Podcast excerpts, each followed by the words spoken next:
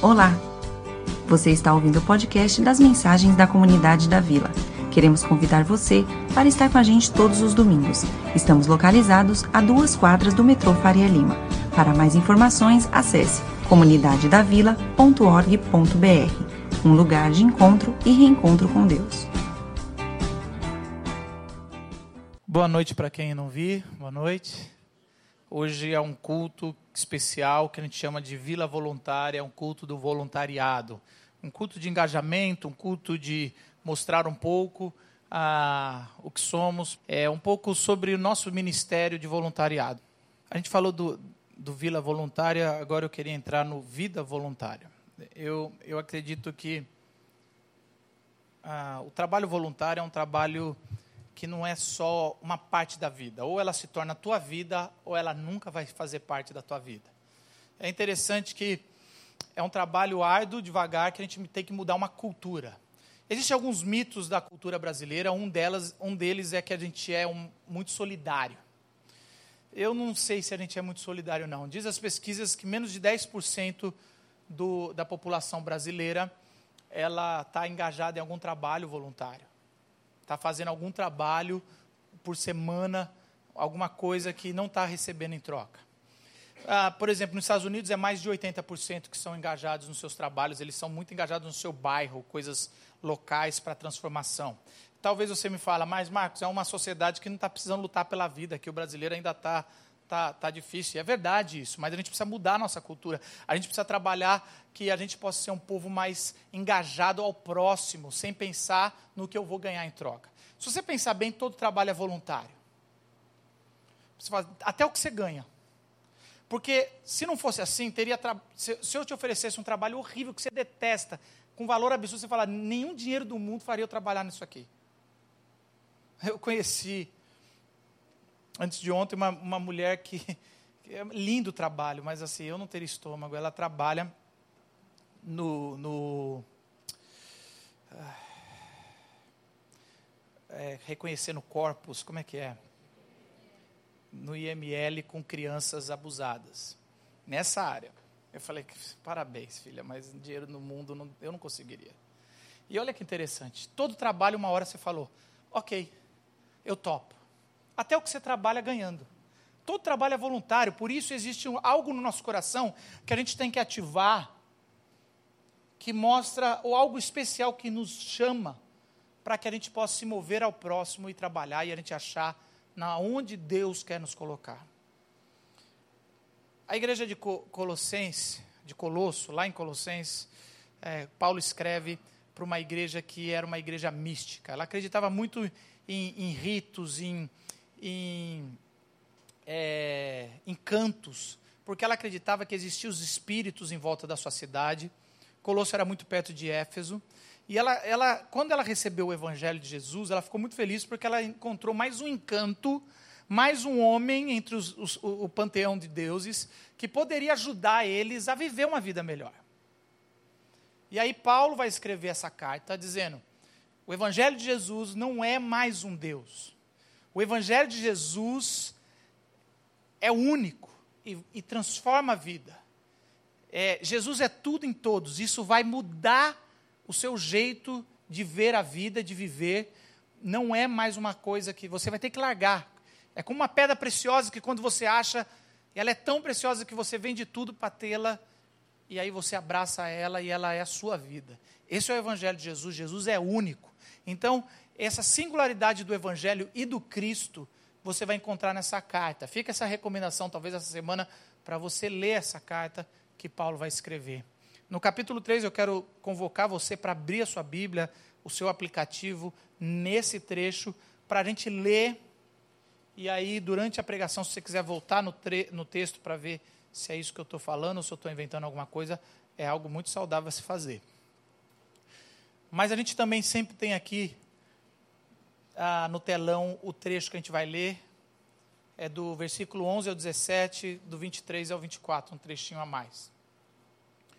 Nessa nova vida já não há diferença entre grego e judeu, circunciso e incircunciso, bárbaro e cita, escravo e livre, mas Cristo é tudo e está em todos. Portanto, como povo escolhido de Deus, santo e amado, revistam-se de profunda compaixão, bondade, humildade, mansidão e paciência. Suportem-se uns aos outros e perdoem as queixas que tiverem uns contra os outros. Perdoem como o Senhor lhes perdoou. Acima de tudo, porém, revistam-se do amor, que é o elo perfeito. Que a paz de Cristo seja o juiz em seu coração, visto que vocês foram chamados para viver em paz, como membros de um só corpo, e sejam agradecidos. Habite ricamente em vocês a palavra de Cristo. Ensinem e aconselhem-se uns aos outros com toda a sabedoria e cantem salmos, hinos e cânticos espirituais com gratidão a Deus em seu coração. Tudo o que fizerem, seja em palavra ou em ação, façam-no em nome do Senhor Jesus, dando por meio dele graças a Deus Pai. Tudo o que fizerem, façam de todo o coração, como para o Senhor e não para os homens, sabendo que receberão do Senhor a recompensa da herança. É a Cristo, o Senhor, que vocês estão servindo. Senhor Jesus, em nome de Jesus, obrigado, Pai, pela tua palavra.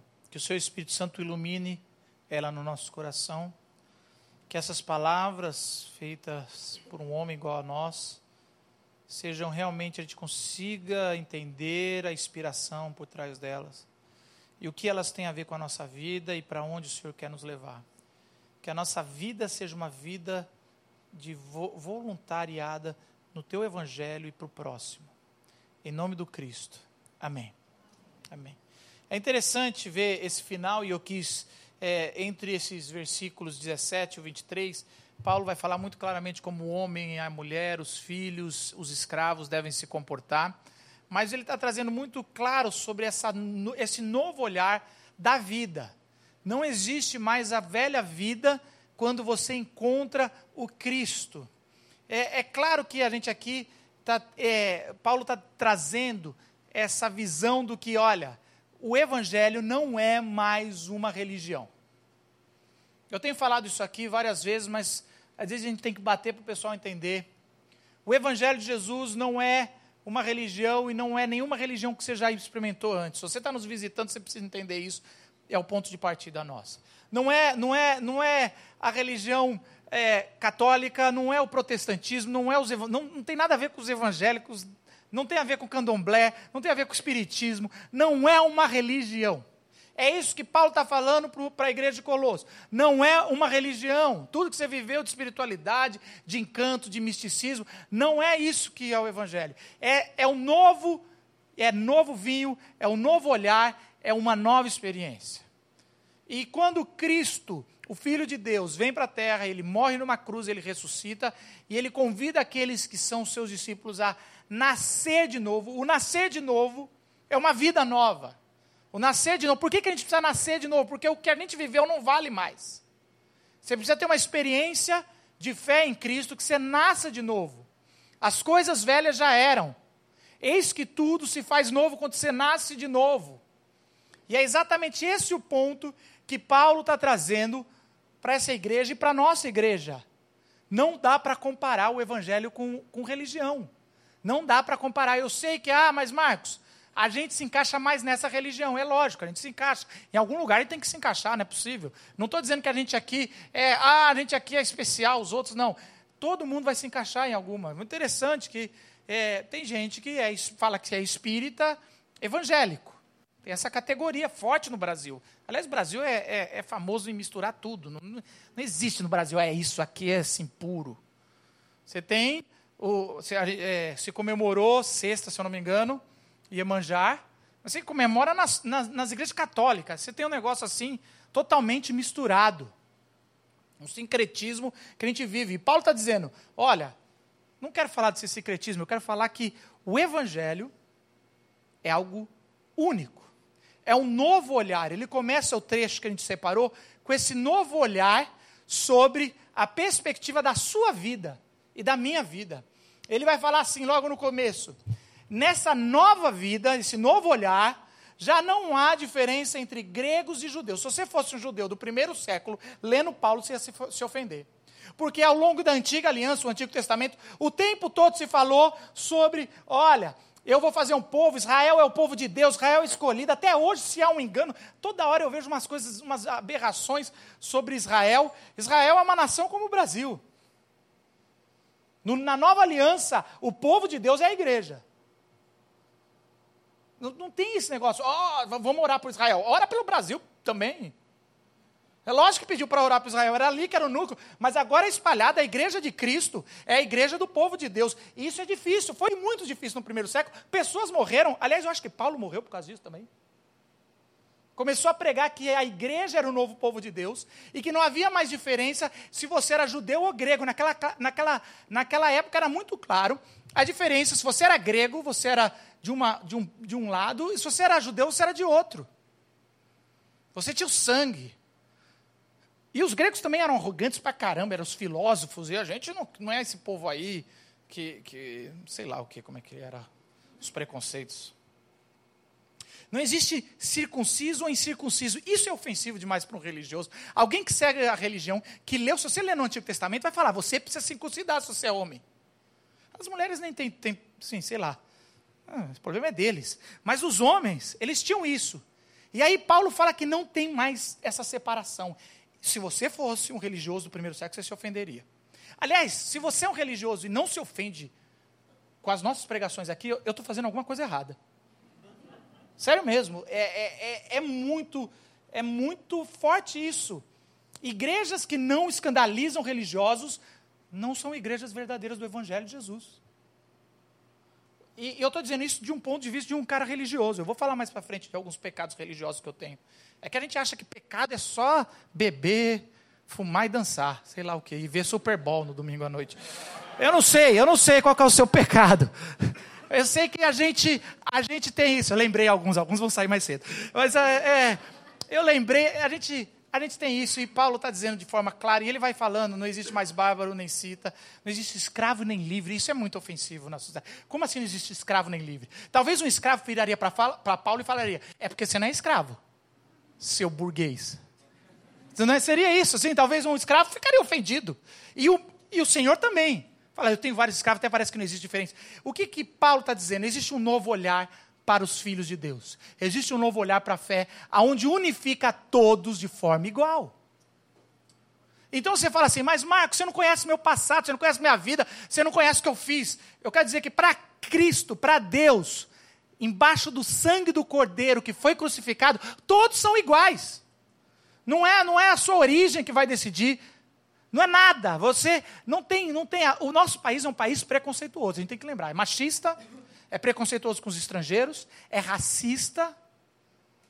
Quem é negro sabe do que eu estou falando.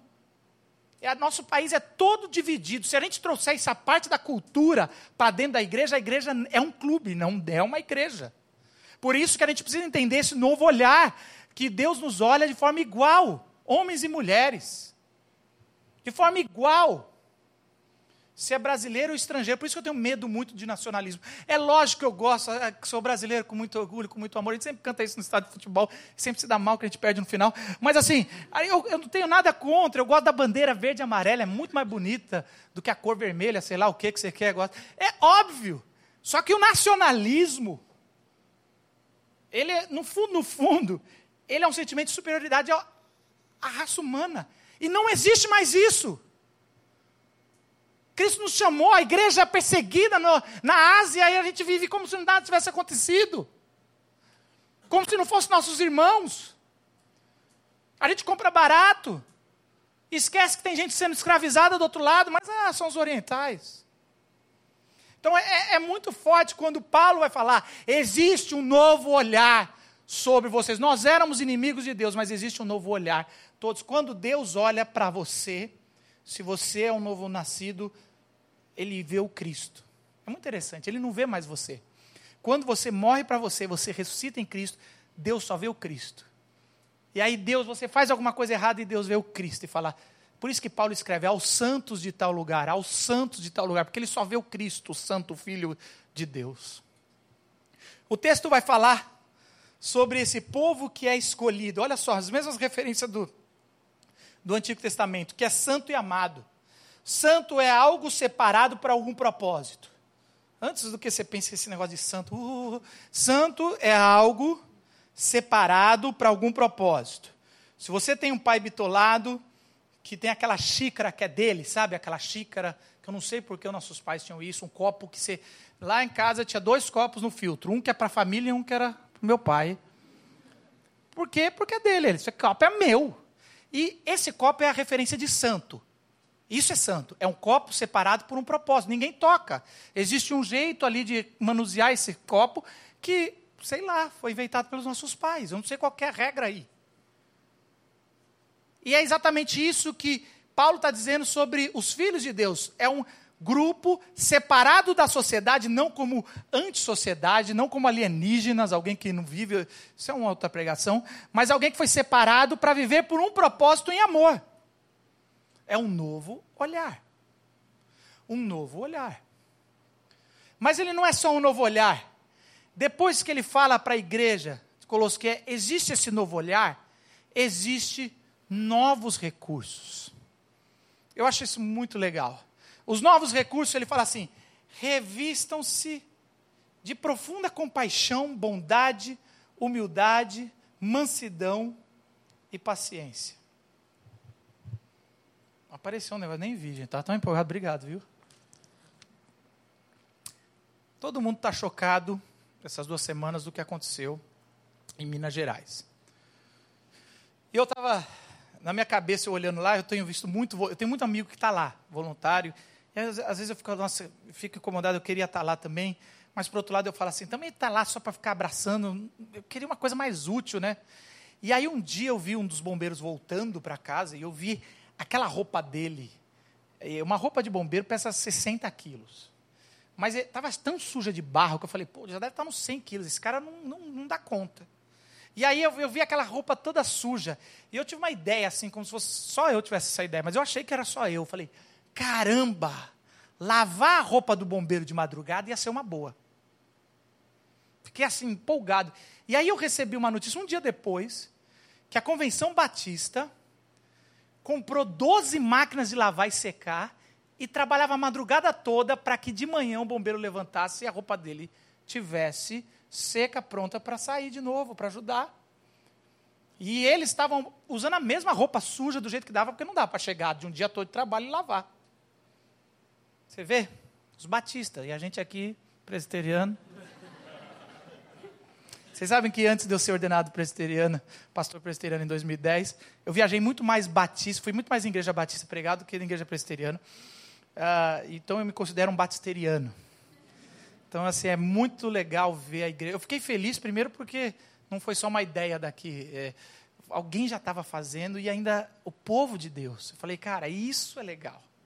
Mas uma coisa que fiquei, fiquei assim, quando eu li esse texto, eu falei, gente, por que, que o bombeiro usa uma roupa dessa?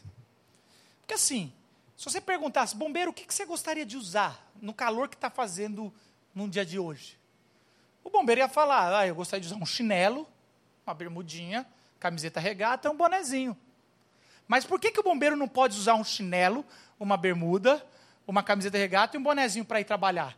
Porque o que ele vai enfrentar vai exigir muito mais dele. Ele vai enfrentar altas temperaturas, dependendo se ele for apagar um fogo, que a roupa precisa aguentar.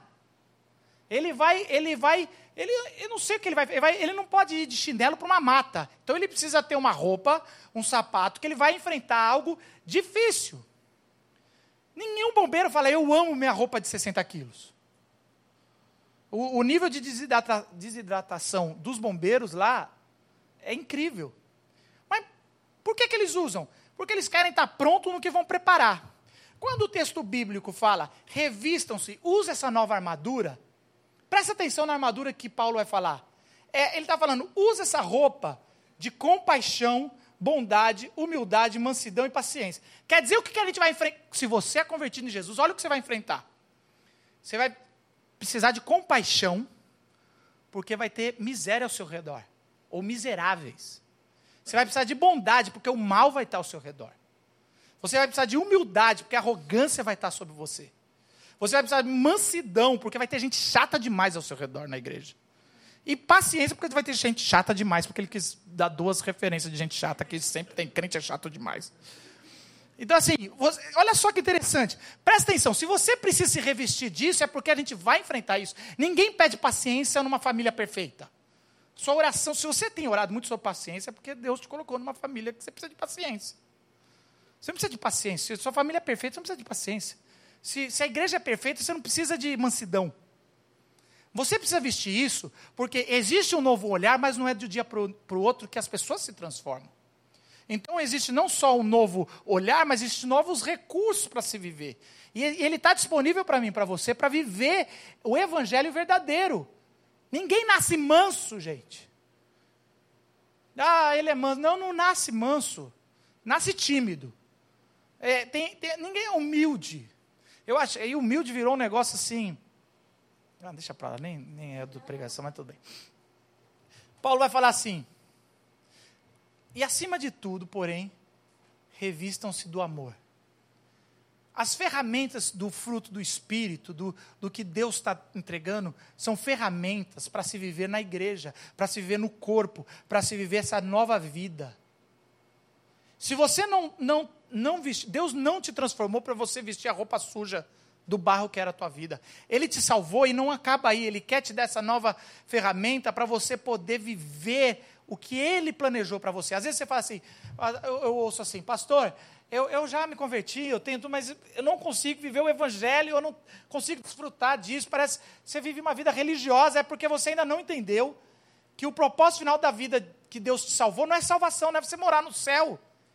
O propósito final é para você morar na terra, com, padrões, com padrão do céu. Mas não é para você morar no céu. O pessoal salva da, da terra como se, ai, agora, Senhor, quero, o céu é um lindo lugar. Legal. Eu escrevia numa revista,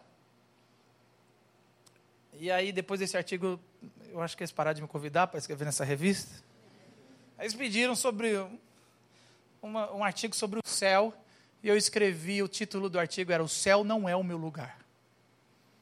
E, e, e aí eu mandei, eles falaram, muda um pouco. Eu mudei, aí, muda mais. Eu falei, não dá para mudar, senão eu vou perder, porque eu perca a essência. E o texto era, esse céu que o pessoal acredita não é o meu lugar. Não, esse céu... É que eu não quis falar, o título deveria o inferno é o meu lugar. É onde eu quero estar. Porque esse, o inferno é uma maravilha, né? Você vê, tem festa, bebida, alegria, mulher. Eu falei, mas o quê? Eu vou para uma nuvem branca com harpa? Odeio harpa. Odeio harpa. Não, não, não, bonitinho, só na, na charge. Por que, que é isso? E é lógico, eu estou dizendo, gente, é lógico, quero ir para o céu da Bíblia, tá? É só isso, que eu, era, um, era uma provocação, o pessoal da revista não entendeu, talvez agora alguns não vão entender, acabou a pregação. Mas assim, o que eu estou querendo dizer para nós é que a gente, a gente se apega muito a querer morar no céu, sendo que as ferramentas é para você viver o presente de Deus. E Deus está querendo te dar, se você é uma pessoa que não consegue se envolver com o próximo, Deus está te dando compaixão no coração. A minha mãe recebeu compaixão. A minha mãe, na Copa do Mundo, o Brasil pode estar jogando com qualquer um. Se o Brasil está ganhando, ela sempre vai falar: coitado do outro time. Minha mãe tem pena do outro time. Fala, mãe, a gente vai um jogo. Não, minha mãe tem pena de todo mundo. Sério mesmo, minha mãe teria pena do diabo no juízo final. Ah, ela tem compaixão e essa compaixão não é fácil ter. Deus está querendo te dar bondade. Talvez você é uma pessoa má, você é uma pessoa dura, Ele quer te dar bondade. Ele quer te dar humildade, não essa humildade de se vender. Hoje em dia é, existe a humildade do self. Eu faço uma coisa e olha só como eu sou humilde. É uma humildade verdadeira, é uma humildade que você fala assim: não, não sou digno disso. Ele quer te dar mansidão no seu casamento. Ele quer te dar paciência na tua vida, no teu trabalho. Acima de tudo, Ele quer te dar amor, amor aos perdidos. É uma, é uma nova visão, novos recursos, e é um novo chamado. Eles falam assim: suportem-se uns aos outros e perdoem. Paulo está dizendo o quê? Que nós temos essa ferramenta para suportar e perdoar. Primeiro que quando eu era menor eu olhava esse negócio de suportar, eu pensava que assim, Ai, Deus me mandou suportar esse cara, eu tenho que suportar. É muito insuportável ele, mas eu tenho que suportar. Já pensava que era isso, eu tenho que suportar alguém porque Deus mandou viver com essa pessoa chata da vida. E a irmã, é irmão em Cristo e tem que fazer.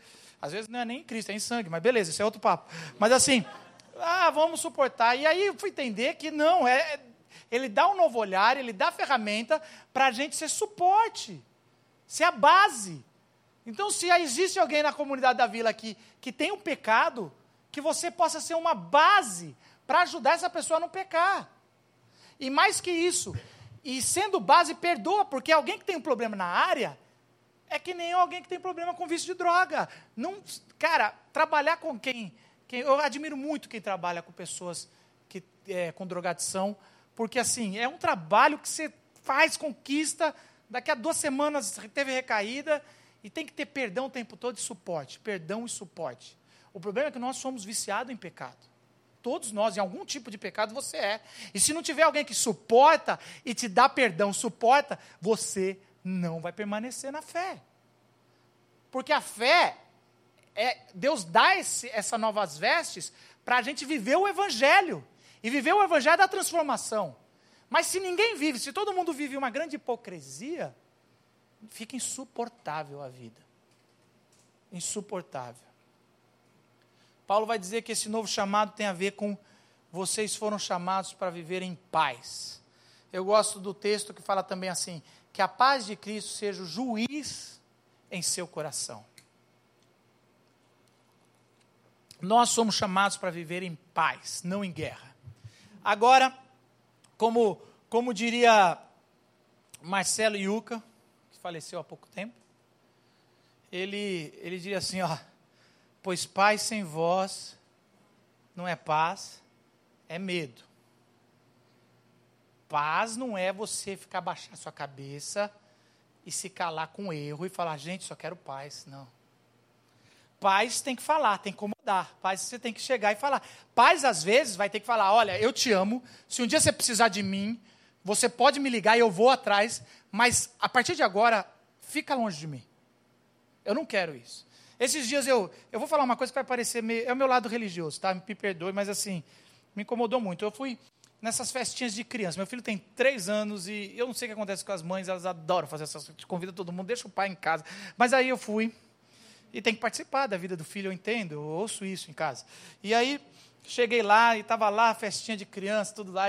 E aí tá os pais lá bebendo, conversando, meio isolado, aí fica as crianças num lado e as mães, as mulheres do outro e os pais aqui bacana. Aí um infeliz. Primeiro que eu já sempre fico incomodado, porque sempre tem aquele negócio, e aí, tudo bem, você é o pai do Daniel? Sou, o que, que você faz da vida? Eu fico, ai meu Deus. Pô, é tão difícil, gente, é complicado demais. Aí eu sempre falo assim, antes eu dava assim uma meia verdade, eu sou professor de teologia. Não é tão verdade, né, cara? Aí eu chegava assim, eu sempre falo assim, mil reais em três tentativas se você acertar. Ele nunca acerta. Aí ele vai fazendo pergunta, vai dizendo, você é um ambientalista? Falei, eu sou tão chato quanto, mas é outra profissão. Sei não sei o quê, pai, eles não acertam. Aí alguém chegou e levantou e falou: as mulheres têm um grupo de WhatsApp dos filhos da escola, né? Que eram as turminhas da escola. Vamos também ter os pais? Aí eu falei, cara, não. Sabe assim, eu olhava assim, o que, que é isso? E era um amigo meu. Eu falei, para quê? Que, que eu quero? Conhecer os pais dos amigos da escola? Mas aí começaram. Aí eu já tinha tido o papo da, do, do Sou Pastor mais entre aspas. E aí, e aí estava lá e me botaram no grupo. Eu lembro que eu sentei assim, estava esperando o parabéns, sentei com a minha esposa, estava do meu lado, o Daniel estava brincando. Aí me colocaram no grupo. E aí, é, é, é, primeira postagem, assim, foram 30 fotos de mulher nua e mulher transando. Assim, aí eu falei, mano. Aí eu falei, gente, eu fiquei, fechei assim, me senti assim. Eu, sabe assim, será que a minha esposa viu? caramba. E aí, aí eu fiquei assim, caraca, mano, o que, que, é isso? Porque assim, eu fiquei assim, os, a filha dos caras estão brincando aqui com, com. É isso que acontece? E aí eu cheguei, na minha doce ilusão, gente, eu já falei que eu sou pastor, gente, vamos maneirar? Aí eles mandaram com animais. Trá! E assim, cara, eu falei, caraca, e eu lembro que eu saí do grupo, e o, um outro amigo meu da igreja, da antiga igreja que eu, que eu era, falou, Marcos, eu vou ficar mais um pouco, só para ver se melhora o clima. E coitado, ele estava com o coração. E se melhorar, eu te chamo. Aí eu falei, ah, mano, cara, não dá, velho, não dá. E aí ele falou, mas Marcos, é muito comum entre os grupos dos homens. Eu acho que talvez porque você é pastor, você não está em tanto grupo assim. Mas existe assim, é muito comum. E aí eu fiquei pensando, caramba, será que é, Não, não dá, eu quero paz na minha vida. Eu não quero isso aí. E não é só porque eu quero paz, porque eu sou santarrão. Eu quero fugir disso, porque eu sei o poder disso. Eu não, você acha? Tem coisas que para você ter paz, você tem que falar, desculpa, isso eu não, tô, eu não vou nem ter convivência com isso. Porque não é paz. Se eu fico quieto e deixo isso me consumir, isso é medo. Medo de ser aceito, medo de ser, caramba, eu sou o único pastor, pai dos, do, dos meninos que vai sair do grupo. Cara, algumas coisas na sua vida, você tem que escolher ou paz, ou se calar e deixar ser consumido. E relacionamentos abusivos. Deus não chamou ninguém para viver um relacionamento abusivo. Você, para ter paz na vida, você fala, Senhor, me dá paz, não aguento. Tem que, uma hora, bater na mesa. Eu lembro da história do menino que era abusado pelo pai, não estou falando sexualmente, estou falando em violência, em grito e em tudo. E ele, um dia, eu lembro direitinho que ele chamou, e, infelizmente era o dia que eu estava na casa dele, e ele chamou o pai e, e, eu falei, vai ter porrada. E ele falou, pai, agora você vai ter que me respeitar, eu sou. E eu falei, nó. E, e eu falei, nossa, cara. E aquele negócio ali, foi uma tensão tão grande. Eu lembro que eu me tranquei no quarto, já tinha uns 19 anos. Tranquei no quarto do meu amigo. E, ele, e esse meu amigo mandou chamar a mãe, os irmãos. Foi violento. E tão necessário para a paz viver naquela casa. A força de dizer: não. Eu quero paz, mas para ter paz precisa ter voz.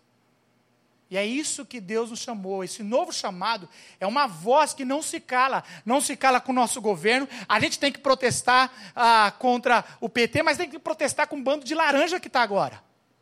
Não pode bater panela só para um lado. Senão isso aí não é, não é, não é evangelho. A gente, eu fico indignado como a gente gosta de, de ter uma justiça seletiva. Eu vejo amigos meus pastores que eles são terríveis contra os filhos dos outros, mas na casa de cara é totalmente permissivo. Não pode. Paulo vai dizer o seguinte: habite ricamente em vocês a palavra de Cristo. Ensine e acolhe uns aos outros. Ensine e acolhe a palavra de Cristo. Mas eu gosto que Paulo usa a palavra de habitar. Paulo não fala decora a palavra de Deus a palavra de Cristo. Paulo não vai falar memorize a palavra de Cristo. Paulo não vai falar aprenda a palavra. Habite. Habite. E o que, que ele está querendo dizer com habitar? Faça. Use essas suas ferramentas para que o seu coração seja um solo onde a palavra de Deus habite. A palavra, a, Jesus vai falar numa das suas parábolas que o semeador vai jogar a palavra, vai jogar o evangelho, e existem alguns lugares onde tem muita pedra e o evangelho não vai nascer. Existem outros lugares, outros corações que tem os passarinhos vão roubar, que, que os espinhos não vão deixar, mas existe um coração aonde a terra é boa. É difícil para nós predestinados, presbiterianos, essa parábola, mas ela é, é bíblica. E é o que, tá, ele está dizendo, é isso aí. Existe, deixa o seu coração habitável para a palavra de Deus. Por isso que você tem que buscar perdão, não deixar o rancor, por isso você tem que encontrar paz e não se calar, por isso que você tem que deixar o seu coração que quando a palavra venha, mesmo que te escandalize ou te machuque, como pode estar acontecendo agora, que ela encontre terreno fértil para ficar e habitar.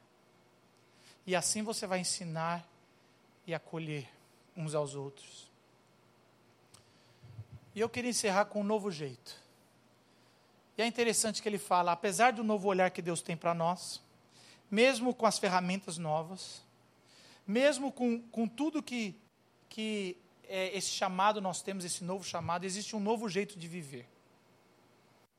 O primeiro é esse versículo do final, que ele fala no versículo 17: Tudo o que fizerem, seja em palavras ou em ação, façam-no em nome do Senhor Jesus. Em nome do Senhor. O que temos que fazer é em nome de Cristo. Tudo que vocês forem fazer é como se Jesus tivesse mandado você fazer. Por isso, não existe mais espaço para os novos nascidos irem trabalhar em nome da família. Olha, só estou aguentando essa, esse trabalho porque eu, é, é pela minha família. Não tem mais você vai, em nome do Cristo, trabalhar. Por isso que todos os países, depois do, do da ato protestante, prosperaram quando foram colonizados por protestantes. Porque agora a gente não vê mais o trabalho como maldição, mas a gente faz como se Jesus tivesse mandado. Por isso, se você é uma dona de casa, limpe a casa como se, se de, Jesus, em, em nome de Jesus. Por isso, se você trabalha em administração, mercado financeiro, se você é bombeiro, o que você faz? Você tem que ir como se ouviu a voz de Deus nos seus talentos e você não enterrou e falou, vai, viva, porque agora você tem o equipamento certo, você tem um novo olhar, você tem um chamado a servir a sociedade. Sirva em meu nome. Mas mais que isso, o versículo volta e é quase igual. Tudo que fizerem, façam de todo o coração como para o Senhor e não para os homens. Então a gente não vai só em nome do Senhor, mas a gente vai como para o Senhor. A gente vai servir o Senhor. Por isso que Jesus fala que eu tive fome, me deste de comer, eu estive preso, me visitaste, eu eu eu eu eu estava doente, você me acudiu. Porque todos que a gente vai, às vezes se, o seu trabalho só tem gente chata, mas você vai servir porque você não sabe quando é Cristo que está lá. E às vezes você fala, Senhor, eu queria ter uma experiência religiosa, eu queria te ver, Senhor. É, é interessante aquela música, Senhor, abre os meus olhos, eu quero te ver. E aí eu fico imaginando Jesus lá no alto, eu estou do seu lado o tempo todo, é só me servir. Aliás, eu estava na rua hoje pedindo um dinheiro, e você me pulou. Agora se imagine, e assim eu encerro.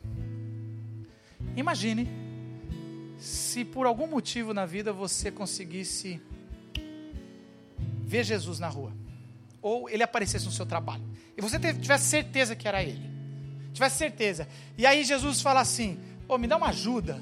Você fala, para, ô Jesus, não vou te dar uma ajuda. Eu vou te levar lá para casa, você vai dormir. Ou no seu trabalho, Jesus chegasse lá, se você conserta computadores, Jesus falasse: Você conserta meu computador? Não, Jesus, eu uso o meu. É meu, é seu. Se gente tivesse essa noção, se o Espírito Santo te abrisse os olhos para que todo aquele que necessita é o Cristo pedindo a sua ajuda, que você faria? O reino de Deus se estabeleceria aqui no Brasil, no mundo. A igreja seria a maior sinalizadora do novo tempo, do novo reino. O Cristo voltaria e a gente viveria. Porque no fundo, no fundo, façam tudo não para os homens, mas para o Cristo que está esperando do outro lado. Toda necessidade tem um Cristo do outro lado. Por isso que não existe uma vida sem ser voluntária. Porque se você não vive voluntário, você ainda não entendeu que Cristo é tudo em todos. Igreja de Colosso, Cristo é tudo em todos. Para de viver misticismos religiosos. Ou entende essa realidade, realidade, entrega a sua vida a Cristo, ou você vai viver em misticismos, crenças vazias, que tem muito sentido quando a gente vem para cá, mas acaba quando sai. O Cristo não está na igreja, o Cristo está quando vocês saírem amanhã, depois de amanhã, o Cristo está lá. Se você quer ver Cristo, abre os olhos de segunda a sábado. Baixe sua cabeça. Vamos orar para o Senhor Jesus nos ajudar a ter força, a servir ao próximo. Só encontramos força nele. Senhor Jesus, obrigado, Senhor, pelo teu evangelho. Obrigado porque o Senhor naquela cruz morreu por nós, nos salvou, Senhor. O Senhor olhou com um novo olhar para nós, como filhos, Senhor. O Senhor nos capacitou, Senhor, com seus dons, Senhor. O Senhor tem um novo chamado, significado na vida, Senhor. Mais que isso, Senhor. O Senhor está entre nós, nos ajudando e pedindo para que nós possamos estar junto com o Senhor. Em nome do Cristo. Amém.